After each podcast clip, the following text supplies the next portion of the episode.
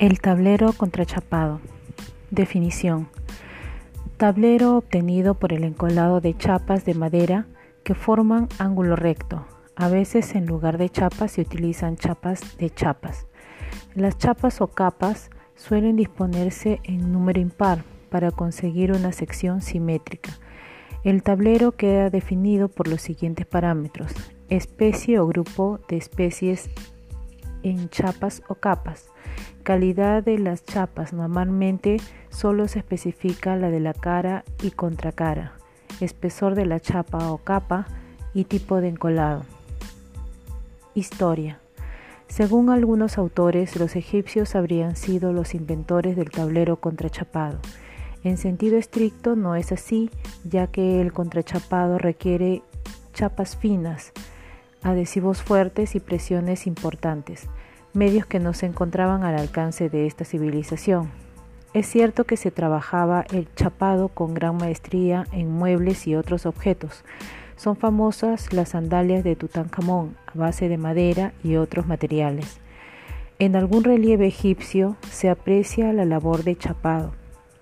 Con unas grandes cuchillas se corta la madera mientras que en un puchero se cuece la cola animal. Después se aplica la chapa encolada sobre la superficie y se aplica presión mediante sacos.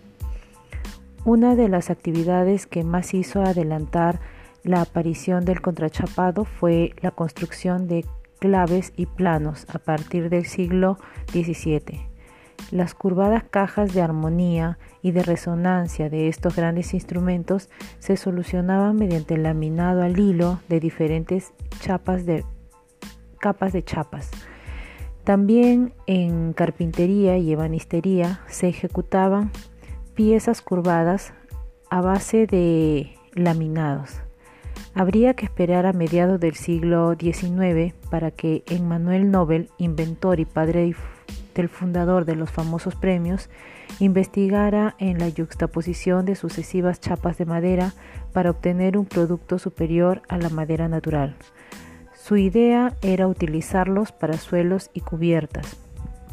En 1890 se inventa el torno rotatorio para obtener chapa continua de desenrollo basado en el mismo principio del sacapuntas. En 1905 se instalan las primeras fábricas en Norteamérica y en 1920 ya se acuña el término plywood o madera formada por hojas, que se empieza a utilizar en la fabricación de puertas.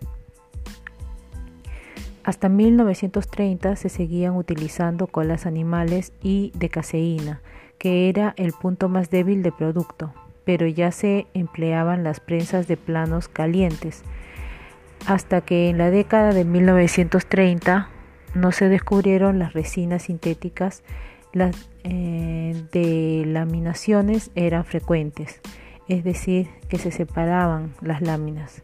La industria del tablero contrachapado fue impulsada de forma importante por la industria aeronáutica para fabricación de aviones, albatros, jack, mosquitos, hélices, y del mueble, donde destacan las figuras de Alvar Alto y del matrimonio Ames en los años 30 y 40, ya que elevaron notablemente sus exigencias mecánicas y se aprovechaba su capacidad de moldeo imprensado en caliente.